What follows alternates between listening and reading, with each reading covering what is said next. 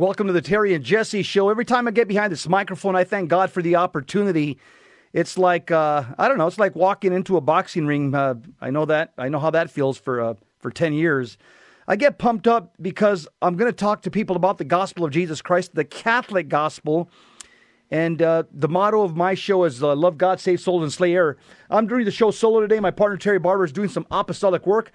But both of us are reporting for duty. Terry, wherever he's at, he's reporting for duty, and so am I. This is High Energy Catholic Radio. We are not right versus left, we are right versus wrong. And this is where Catholicism and the culture war intersect. So, the month of February is dedicated to the Holy Family.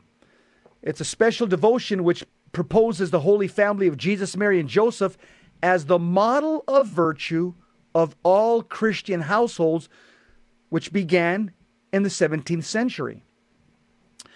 So, the month of February, let's restore that devotion in our domestic church. It would both honor the Holy Family and at the same time becomes a reminder to strengthen family life. After all, the church has taught how the family model, how the, the church has taught us how the Holy Family is our model. It's the example for all Catholic families. So says St. John Paul II in a 2001 Angelus. He called the family of Nazareth a model for every home. We're going to be talking about today the moral case for mockery. We're going to take a look at when we hear bad, bad ideas. You know, the left has, is they're experts at mocking Christianity. You got, for example, the, the late night comedy shows. All of them are always mocking Christianity, conservative thought, or uh, their friends across the aisle. So, is there a case for mockery for Christians? Can Christians also return the favor, so to speak? That's what we'll take a look at the moral case for mockery. Also, we're going to look at heroes and zeros in January. We're going to look at all the self professed Catholic leaders and institutions and hold them to the standards of Catholic teaching. This is what the heroes and zeros is all about holding Catholics accountable and praising those Catholics that deserve it. Then finally, we're going to be talking about ex transgender individuals who are speaking out. And many of these ex transgender individuals are saying there's no such thing as a transgender. So we'll be taking a look at that as well. Couple of news items. Joe Biden denies fact of bishop's opposition. Despite a clear letter from the United States Conference of Catholic Bishops calling for no taxpayer funding for abortion, President Joe Biden this week claimed he is not facing opposition from the bishops or from the Pope. EWTN White House correspondent Owen Jensen tried to ask Biden about the fact that Catholic bishops are demanding that federal tax dollars not fund abortions. President Joe Biden cut in by saying, quote, no, they are they are not all doing that, nor is the Pope doing that. Close quote. Next news item Mark Houck will press charges. Yeah. Hero Mark Houck, the pro life father of seven, who was acquitted this past Monday in federal court of charges of violating the Freedom of Access to Clinic Entrances Act, said he's planning to sue the FBI and other authorities following his ordeal. Steve Bannon asked Mark Houck in an interview Do you intend to press charges for prosecutorial abuse? And are you going to press charges against the FBI agents and the state troopers?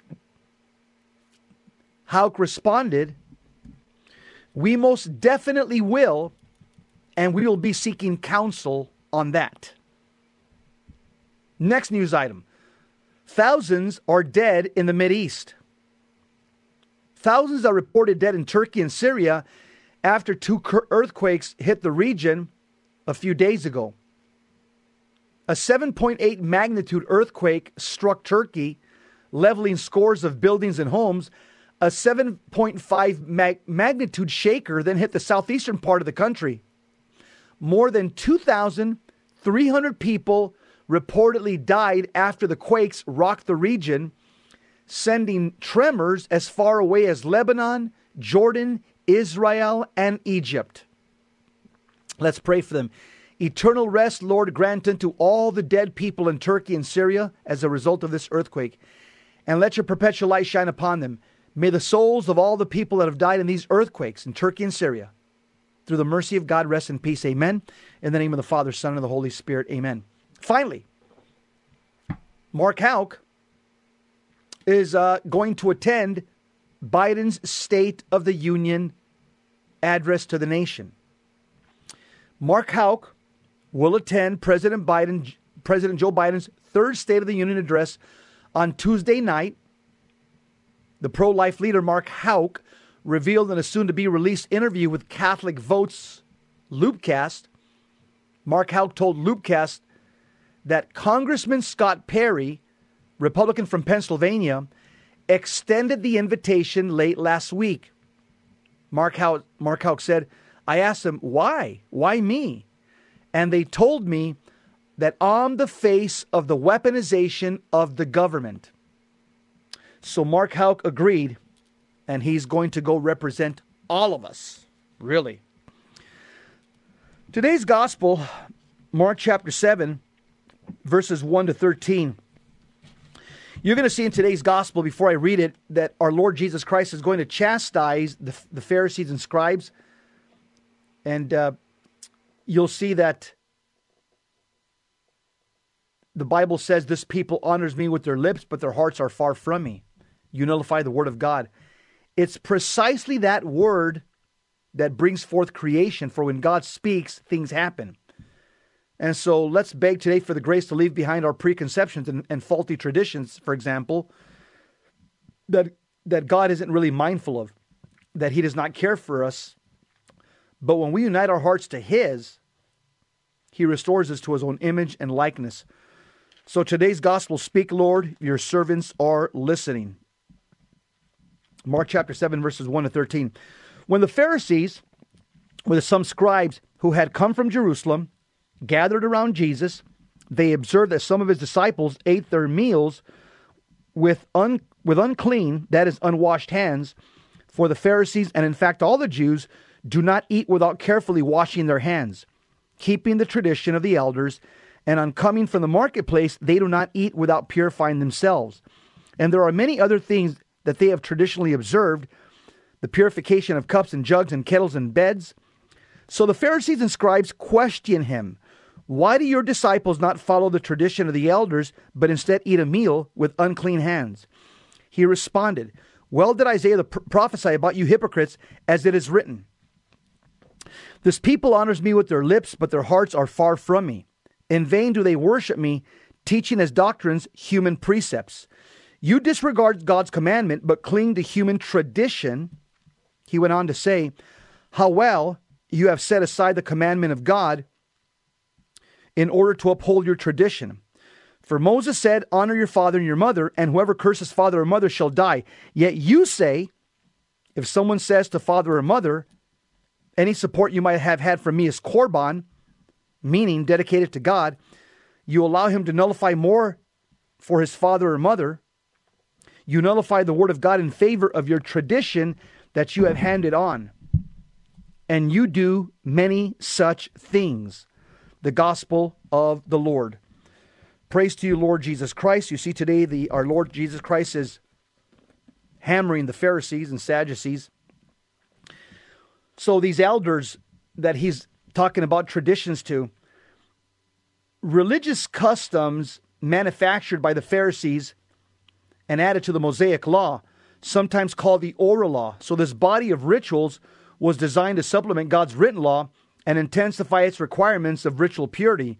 Well, these traditions were passed on orally until recorded in the Jewish Mishnah about AD 200. Here, the controversy is sparked by the unwashed hands of the disciples. The Pharisees charged them not with poor hygiene, but with religious laxity. So Jesus responds with a vigorous attack on these Pharisaic customs because they distract practitioners from the more important principles of the Mosaic law. In other words, that is, they emphasize the dangers of ritual impurity on the hands to the neglect of the moral defilement in the heart, defined by the commandments. In the end, these two traditions promoted by the Pharisees and elders are example of merely human traditions that the Pharisees have wrongly elevated to an equal level with the revealed law of God. Also, the reference to Isaiah the prophet.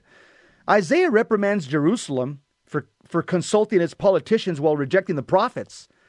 Because their leaders routinely exclude the Lord from foreign policy decisions and rely instead on their own wisdom, they worship, the worship of the Lord became empty and vain. That's what he's talking about. And the Pharisees have fallen into the same trap of rejecting God's wisdom in favor of their own tradition, their own empty traditions that are in dangerous competition with God's will as revealed in the gospel. You're listening to the Terry and Jesse Show. Up next, we're going to talk about the moral case for mockery. Is mockery okay for Christians? Stick around, we'll find out.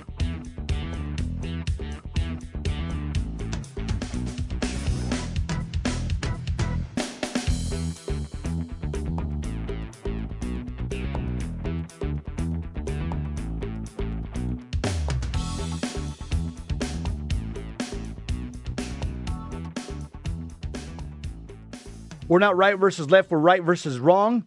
And uh, as a Catholic Christian, we have to remember that we have to stand up for Jesus with our lives, with our lips, and with our love. I want you to listen to a short little video. It's called The Moral Case for Mockery. It's by Seth Dillon. He's the CEO of Babylon Bee, which is uh, it's a newspaper written by Protestant Christians. It's satire. It's a lot of it's political satire but uh, but it's clean. And I'd like you to listen to the moral case for mockery, and then I'll have some thoughts. I'll give you my analysis. Mr. Engineer, can you play the clip? Bad ideas are everywhere, spreading like viruses, infecting every area of our lives, and driving millions of otherwise rational people to embrace the irrational.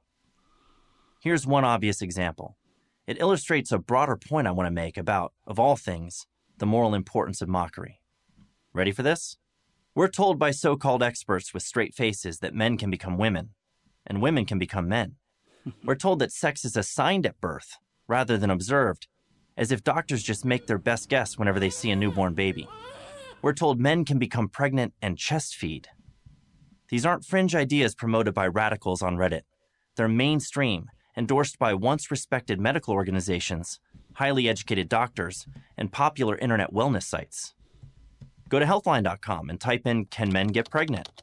You'll find this answer Yes, it's possible for men to become pregnant and give birth to children of their own. In order to explain, we'll need to break down some common misconceptions about how we understand the term man. So, the people who just told us men can get pregnant are going to clear up misconceptions for us? I don't think so. It would be bad enough if these ideas were merely popular, but they've quickly gone from mainstream to mandatory. You can't criticize them. You can't even joke about them. Comedians risk being canceled, and in some cases physically attacked for doing so. In a twisted way, this all kind of makes sense. In order to prop up an insane worldview that can't be defended, or even coherently articulated, you have to insulate it from criticism especially the comedic kind that employs mockery to expose foolishness. It's embarrassing to be exposed as a fool, so it can't be tolerated. My team at the Babylon Bee learned this the hard way when we made a joke about Rachel Levine, a transgender health admiral in the Biden administration. USA Today had named Rachel Levine one of their Women of the Year. They were serious. But Rachel Levine is no more a woman than I am. So we fired back with this satirical headline the Babylon Bee's Man of the Year is Rachel Levine. The mockery, of course, was of USA Today, not the Admiral. Twitter, pre Elon, was not amused. They locked our account for hateful conduct. Delete the joke, they said, and you can have your account back.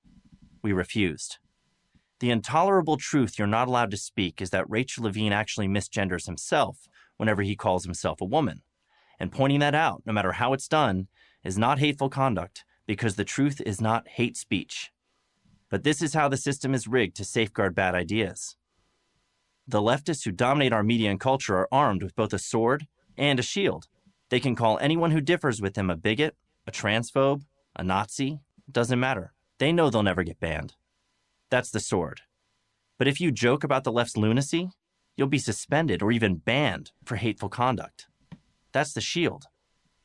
So, how did we get to the point where it's considered hateful to tell the truth, even in jest?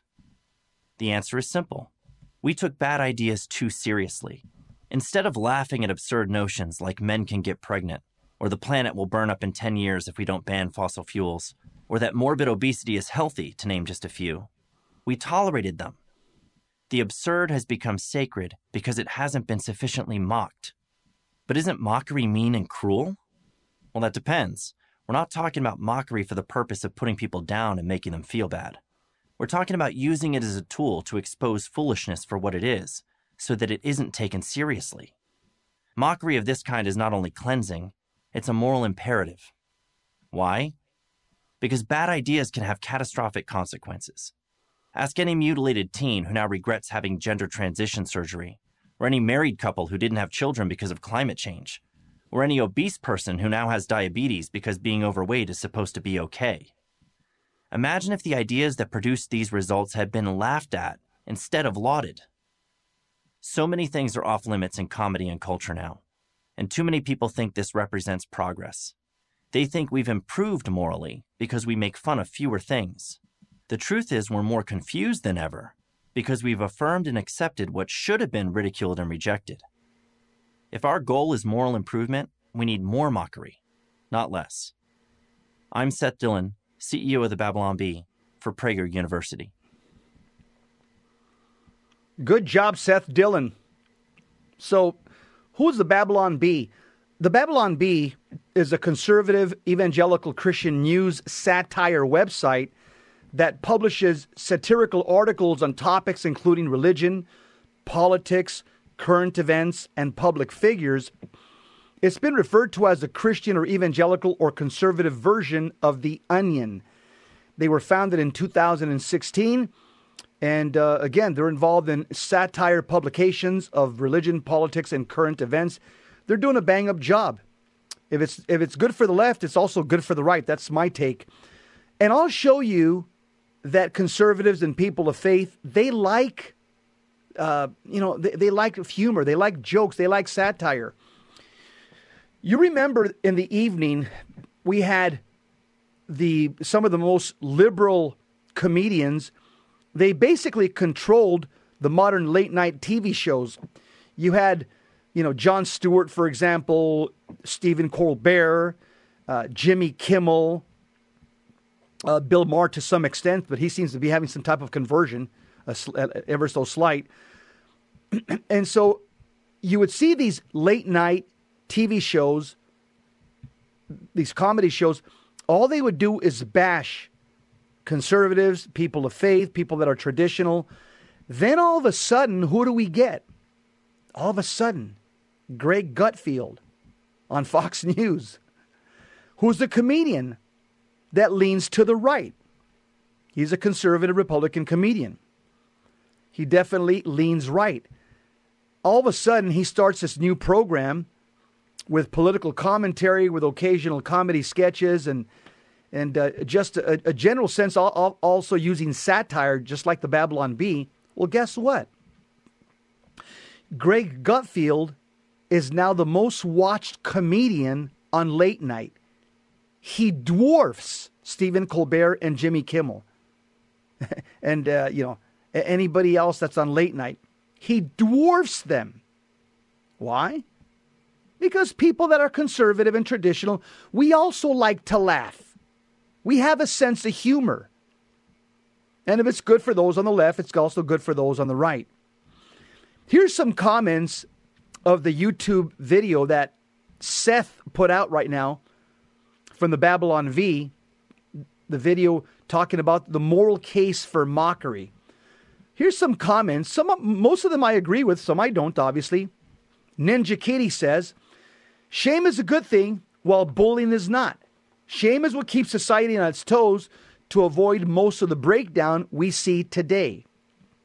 Here's Ken. He says, I remember as a kid seeing quite a few films and documentaries of the kid of, of the kid of people whose genders were assigned to them only later in life, finding out that they were not born female and that they that they had their masculinity stripped from them, and this was seen as a moral and biological nightmare. Here's another one. The radio the radio my TV says the mockery of a situation is very different from the mocker of a person or people. Totally agree. And that's what Babylon Bee does.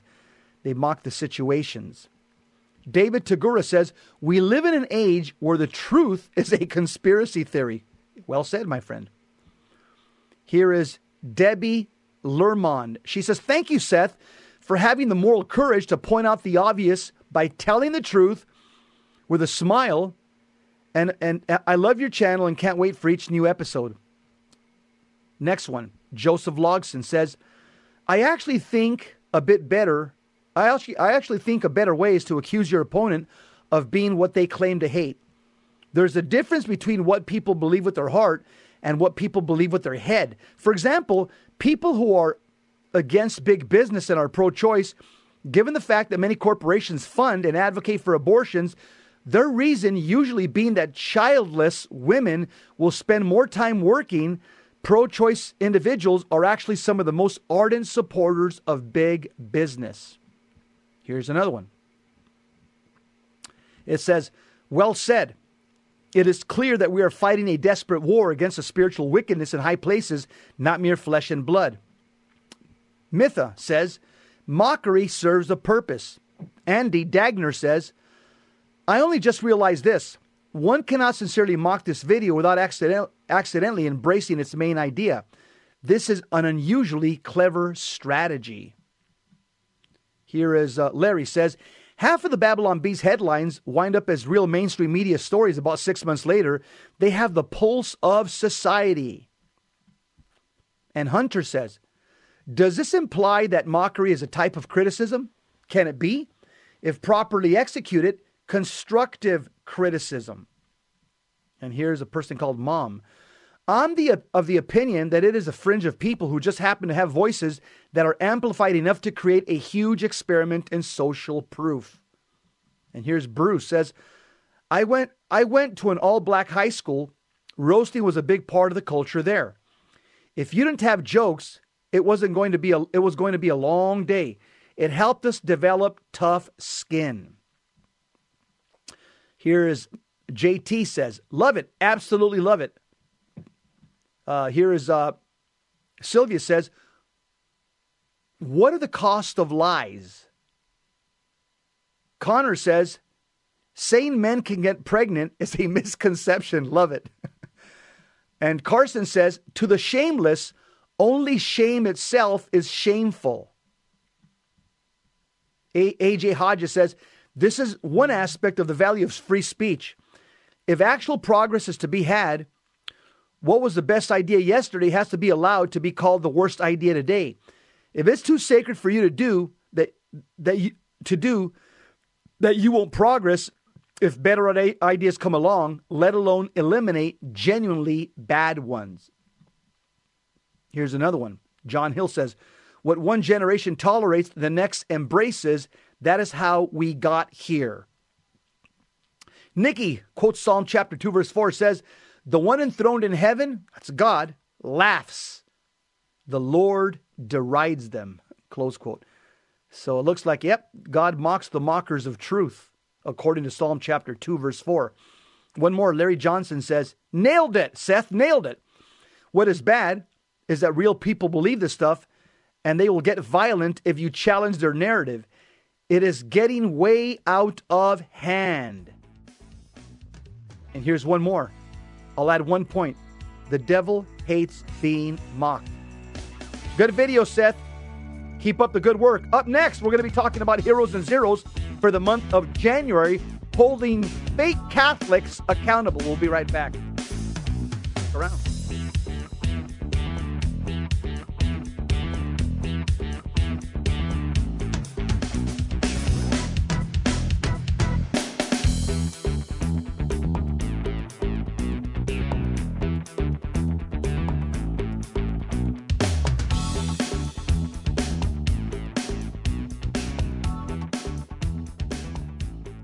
Terry and Jesse show. We're back. My GPS is programmed for heaven. What about yours? GPS is not global positioning system. It is God's plan for salvation. Live your life with eternity in mind. I want to talk about heroes and zeros as it relates to fellow baptized Catholics. Catholic Vote puts this out every single month. It's called the Catholic Accountability Project. It's committed to holding self professed Catholic leaders and institutions to the standards of church teaching. That's what the Catholic Accountability Project is all about. Because you deserve to know exactly where our Catholic leaders stand, both the heroes who are standing up for the truth and the zeros who cause grave scandal by their words and actions. Every month, we hold these Catholics accountable and praise them when they deserve it. But we ask we ask that you pray for all the Catholics in the public square, heroes and zeros alike, because we are called to pray for our brothers and sisters in Christ. Here's definitely one of the heroes George Cardinal Pell passed away this year. Though he's the white martyr from down under Australia, he died suddenly on January 10th. George Cardinal Pell former Archbishop of Sydney, was appointed by Pope Francis in 2014 to oversee, and as it turned out, reform the Vatican's financial activities. In 2018, after a trial overshadowed by a vicious media campaign against him because he was cleaning up the Vatican's financial activities, he was f- convicted of sexual abuse and spent 404 days in prison. Largely in solitary confinement. His innocence was proven and the conviction overturned in 2020. He turned his time in prison into an extended retreat, and upon his release, as George Weigel wrote, played a quiet but effective role behind the scenes, encouraging the defenders of Catholic orthodoxy to think through the requisites for a more vibrant Catholic culture. George Cardinal Pell May he rest in peace and may his tribe increase. Here's another hero Congresswoman Michelle Fischbach, Republican from Minnesota. On January 23rd, Representative Michelle Fischbach from Minnesota hosted a special effort in the House to mark the 50th anniversary of Roe v. Wade. Remarks from 15 representatives at her behest, commemorated the now defunct decision's devastating effects and urged decisive action from Congress to pass pro life legislation and celebrated the sanctity of all human life. Amid political pressures to ignore the so called social issues and leave the unborn, the, uh, the abortion debate to the states, Fischbach continues to fight for legal protection of the unborn in federal law.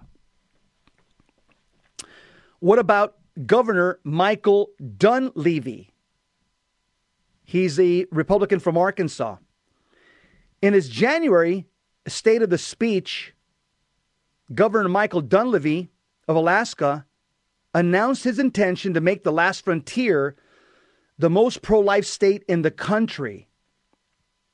In fact, he urged a joint session of the legislature to pass policy supporting families, making Alaska affordable, addressing health care options, and creating jobs that are more attractive to parents with kids. The Catholic governor's pro family and, and pro life challenge to a state Senate controlled by pro abortion Democrats was a courageous start to his second term. We urge the governor to keep up the pressure and continue to resist the party of death in the far north. God bless you. To all these people, Governor Michael Dunleavy, Congresswoman Michelle Fischbach, and George Cardinal Pell. So, who are the zeros of the month of January? According to Catholic votes tabulation? Well, Cardinal McElroy from San Diego published a lengthy op ed in America Magazine calling for a Eucharistic theology that invites all of the baptized to the table of the Lord. Well, that might, that might, that might sound nice at first, but the essay essentially suggested that the church has no authority to impose any expectations on Catholics who present themselves for Holy Communion.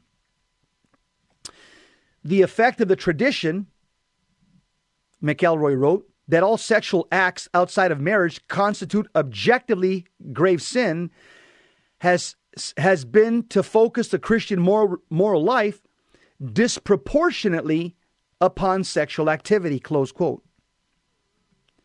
Catholics claim, Catholics have, he claims, Cardinal McElroy, quote, place sexual activity at, at the very center of our structures of exclusion from the Eucharist. This should change, close quote, says Cardinal McElroy. In the spirit of synodality, encouraged by Pope Francis, we believe the Cardinal is in grave error. The church has never focused disproportionately on sexual sin, although it has always spoken relevant moral truths to those who themselves are obsessed with sexual sin. For Christians who accept the teachings of Jesus Christ and the unbroken tradition of the church, the heart of the moral life, including chastity, is Jesus Christ Himself. Who's the next zero for January? Representative Anna Eshoo, Democrat from California. This month, lawmakers in the House of Representatives voted 222 to 202 to 208 to pass HCON Resolution 3, a resolution condemning the recent attacks on pro life activities, groups, and churches. But Representative Anna Eshoo a Democrat, did not. She instead attacked pregnancy resource centers, saying that the Republicans passed a resolution to condemn attacks on anti abortion fake clinics while failing to acknowledge or condemn the very real threat that abortion providers are under every day. The resolution is pure hypocrisy. It distracts from their extreme agenda to, full, to fully ban abortion. Her vote sends the unmistakable message that pro abortion domestic terrorism is above the law. For, for Eshoo, uh, Congressman Eshoo, and the other 65 Catholics who voted against the bill to refuse to address these unspeakable acts of violence is beyond egregious. It's an outright betrayal of American Catholic voters and their allies who serve women in need. And the next zero, Governor Katie Hobbs who stole the election, Democrat from Arizona. Last year, then Governor Doug Ducey made Arizona one of the freest states for education, returning thousands of tax dollars to parents in the nation's premier school voucher program. Well, guess what? This month, current Governor Katie Hobbs has promised to undo his work in order to save the state up to 135 million over the next fiscal year. She received a standing ovation from Democrats in the state legislature who applauded the Catholic governor's commitment to depriving an estimated 1.2 million children of school choice. Ironically, the governor herself attended the prestigious Seton Catholic Prep, a private Catholic school. Yeah, Katie Hobbs is simply a squatter right now in the governor's mansion here in Arizona. Also, Sub Zero's Secretary of Health and Human Services, HHS, Xavier Becerra, who describes himself as a committed Catholic, started the year by tripling down on an anti Catholic and anti life efforts. This week, HHS announced that it plans to rescind all exceptions, allowing employers to opt out of the Obama Obamacare con- contraceptive mandate for moral convictions paving the way for another round of lawsuits from communities like the Little Sisters of the Poor. Standing with Minnesota Governor Tim Walz and Democratic legislators earlier this month, Becerra stumped for a bill codifying so called abortion rights into the state constitution. The bill passed 69 to 65. He ended the month at Planned Parenthood's DC summit on January 30th pledging his commitment to ending the lives of unborn children for any reason up to the moment of birth. And guess what? We believe you, Xavier Becerra. You're keeping good on your promises. Yeah. Yeah, Secretary Becerra is the first HHS secretary to visit a Planned Parenthood clinic. And he was speaking to the group's DC summit today about what more the Biden administration can do to protect and expand abortion access. These are the heroes and they are the zeros for the month of January. I thank CatholicVote.org, their Catholic Accountability Project. It's, it's outstanding because we deserve to know exactly where our Catholic leaders stand. Both the heroes who are standing up for the truth and the zeros who cause grave scandal by their words and actions. And again, every month we hold these Catholics accountable and praise the ones that deserve to be praised. Up next, we're going to be talking about an ex transgender individuals that speak out. Actually, ex transgender individuals say there's no such thing as a transgender. It's, it's a fiction. So we'll be taking a look at that because once again, transgenderism is the family's worst enemy. And what the transgender revolution wants is self destructive, tyrannical, unscientific, immoral, abusive, and unhealthy. So we'll take a look at that next. Remember what the Bible says 2 John 1 7. Many deceivers have gone out into the world. Many deceivers have gone out into the world. 2 John 1 7. We'll be back. Stick around. Don't go anywhere.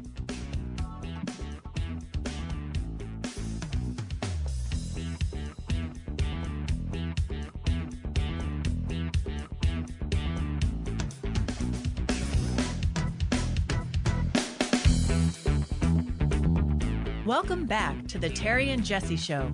To join the conversation, call 888 526 2151. Now, here's Terry and Jesse. Ex transgenders are speaking out. And what they're saying is that there's no such thing as a transgender. That's right.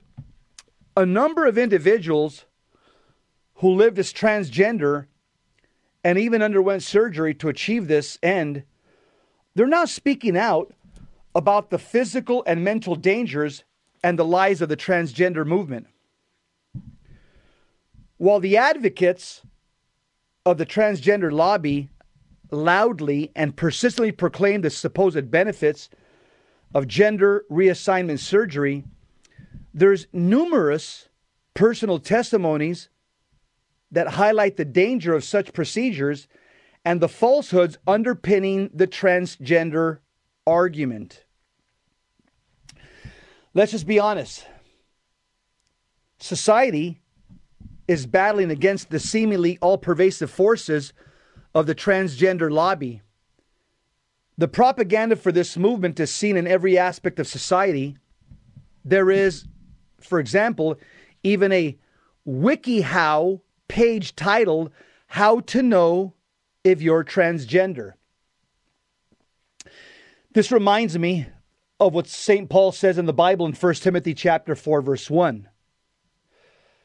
He says, "Now the Spirit expressly says that in later times some will depart from the faith by giving heed eh, to deceitful spirits and doctrines of demons."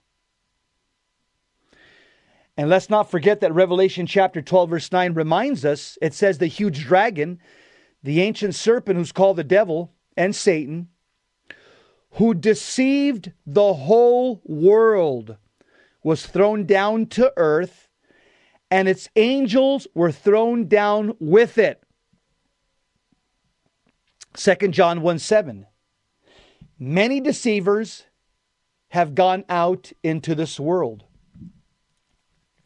And we're seeing this deception, the whole transgender movement. The transgender lobby is so radical that it swiftly turns against those who would previously have been deemed to be left wing. Case in point, I'm thinking about the case of Harry Potter author J.K. Rowling, well known liberal. In 2020, Rowling wrote on Twitter that biological sex is a reality while defending same sex relationships and trans people. But despite her promotion of homosexuality and transgenderism, Rowling was not radical enough to keep up with the increasingly powerful transgender lobby, which led to her public social ostracization and demonization. The social demise of J.K. Rowling has served to highlight the immense power which the trans lobby has accumulated, pushing the supposed truths of, of, of, its, of its every argument. However, a number of individuals who lived as transgender and even underwent surgery to achieve this end, they're now speaking out about how the physical and mental dangers and the lies of the transgender movement. Here's one prominent voice Walt Heyer. God bless him. What a brave man. He boldly calls for an, for an end to even using the terms of gender dysphoria, transgender, or transitioning. He says this I have found one person that actually has gender dysphoria. Born in 1940, Walt Heyer was one of the first victims of the transgender movement. He spent eight years living as a woman, including having gender reassignment surgery before detransitioning in 1991. Walt Heyer is very open about what led to his decision to live as a woman right around the age of 42 after his diagnosis of gender dysphoria two years earlier. He traces the cause to childhood trauma from his grandmother, who dressed him in girls' clothes along with enduring sexual abuse. Walt Heyer recounts how his grandmother was a seamstress.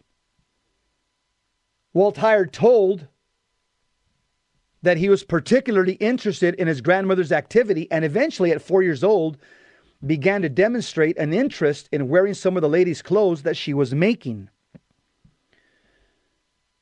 So his grandmother made him a dress for him to wear and then started affirming him and started telling him how cute he was. Walt Heyer described this as an active process of abuse, which damaged him, him both emotionally and psychologically. Adding to this, Walt Heyer was sexually abused when nine years old by his teenage uncle. In fact, this abuse occurred after his uncle heard of Walt Heyer wearing dresses. So Walt Heyer directly links the abuse to his increased attachment to transgender ideology. This abuse caused me caused me to not want to be male any longer. Cross-dressing gave me an escape. Walt Heyer recounted in a 2019 essay that he began to focus on how he could become a girl, even asking God to turn him into a girl, believing that this would lead to his acceptance and affirmation by those around him. Nevertheless, he married while in his 20s, but reveals that by, by the time he was 40, he decided to seek a gender specialist who diagnosed him with gender identity disorder. The specialist subsequently recommended cross sex hormones and sex change genital surgery. The doctor rejected the argument that Walt Heyer that Walt Heyer's childhood experiences had any bearing on the matter. So Walt Heyer underwent the invasive surgery so commonly heard of amongst transgender advocates, including having breast implants and feminizing procedures. In addition, he officially changed his name to Laura Jensen. A few years later, Walt Heyer realized he was deeply unhappy with his choice. He was driven to thoughts of suicide. The representative of the transgender movement, a gender specialist, downplayed any concerns. Fortunately, Walt Heyer did not listen to his advice and sought professional help to revisit his childhood traumas and thus address the underlying conditions driving his gender dysphoria. He noted the key events in his early life that led to his mental anguish. However, he also warned that his destructive steps were only possible due to the availability and promotion of the transgender lifestyle. He says, Had I not been misled by media stories of sex change success and by medical practitioners who said transforming was the answer to my problems, I would have suffered, I wouldn't have suffered as I have, he wrote.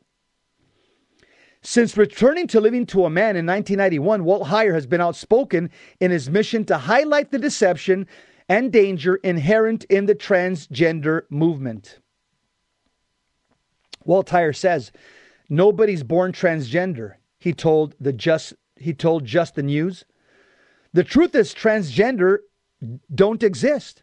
There is no such thing as a transgender. Individuals who present themselves as transgender are struggling with either bipolar disorder, schizophrenia, body dysmorphia, depression, or some underlying comorbid issues, he added. What a strong statement. I would add to that they may be di- struggling with diabolical disorientation or diabolical obsession. Walt Heyer warned that despite the media's campaign to present cases such as his as rare, the reality was quite different. Walt Heyer mentioned that the inbox, his inbox, his email inbox was full of messages from people who had undergone the terrible procedures of changing their bodies to present a different sex and now regret the decision. Well, as Catholics, just listen to the American College of Pediatricians in their own words.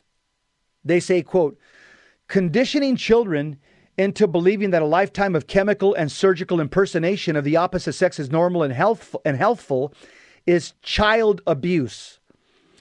Endorsing gender discordance as normal via public education and legal policies will confuse children and parents, leading more children to present themselves to gender clinics where they will be given puberty blocking drugs. This, in turn, virtually ensures that they will choose a lifetime of carcinogenic and otherwise toxic cross sex hormones and likely consider unnecessary surgical mutilation of their healthy body parts as young adults.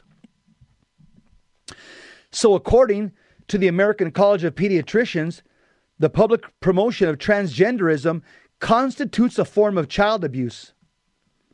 God bless these pediatricians and God bless Walt Heyer, who's willing to, to tell it like it is. Again, gender ideology con- contradicts basic biology. This same progressive movement that once worshiped at the secular altar of science to the exclusion of God and religion, now they're singing a different tune. Now they want us, people of faith, to disregard science because science disproves their transgender ideology. God bless Walt Heyer. God bless these pediatricians who are calling this what it is. It's a form of child abuse. And as people of faith, we must oppose this with maximum determination. The Catechism of the Catholic Church in paragraph 2333, it states the following Every man and woman should acknowledge and accept his sexual identity. Physical, moral, and spiritual difference and complementarity are oriented towards the goods of marriage and the flourishing of family life. The harmony of the couple and of society depends in part on the way in which the complementarity needs and mutual support between the sexes are lived out. Hey, Romans chapter 118, the Bible says, For the wrath of God is revealed from heaven against all ungodliness and wickedness of men who by their wickedness suppress the truth. Yes. Why do people believe in this propaganda? Because of their wickedness. They suppress the truth. You've been listening to the Terry and Jesse show. That's a wrap. My name is Jesse Romero. Stick around and continue to li- listen to the great programming on Virgin Most Powerful Radio. Remember, the Catholic faith is not right versus left, it's right versus wrong. And on Virgin Most Powerful Radio, we seek to bridge the gap between seminary and Sunday school. God bless you. Keep the faith. See you tomorrow.